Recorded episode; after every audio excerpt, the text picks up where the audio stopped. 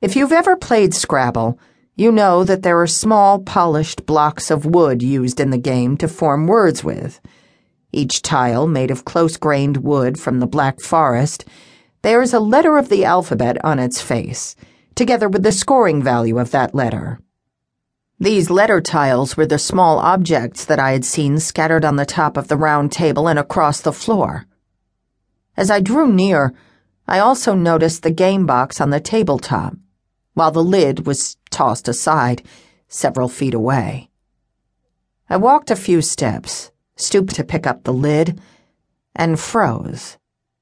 Behind the table, partially hidden by it, a heavy-set man was sprawled face down upon the rug. I rolled him over part way, saw that the front of his shirt and jacket were badly rumpled. Then I noticed the bullet hole in his gut. Hilary joined me, saw the remains. Her composure was unruffled by the sight. Getz? I asked. She nodded. Then she walked off in the direction of Getz's office. I searched the area around the body.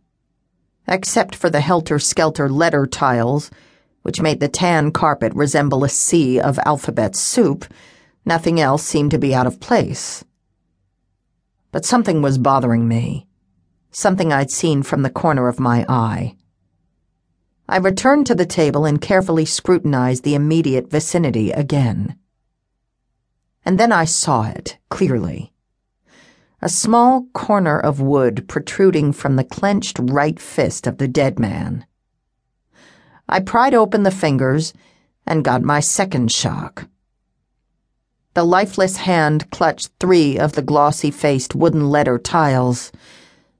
A desperate terminal message from the victim.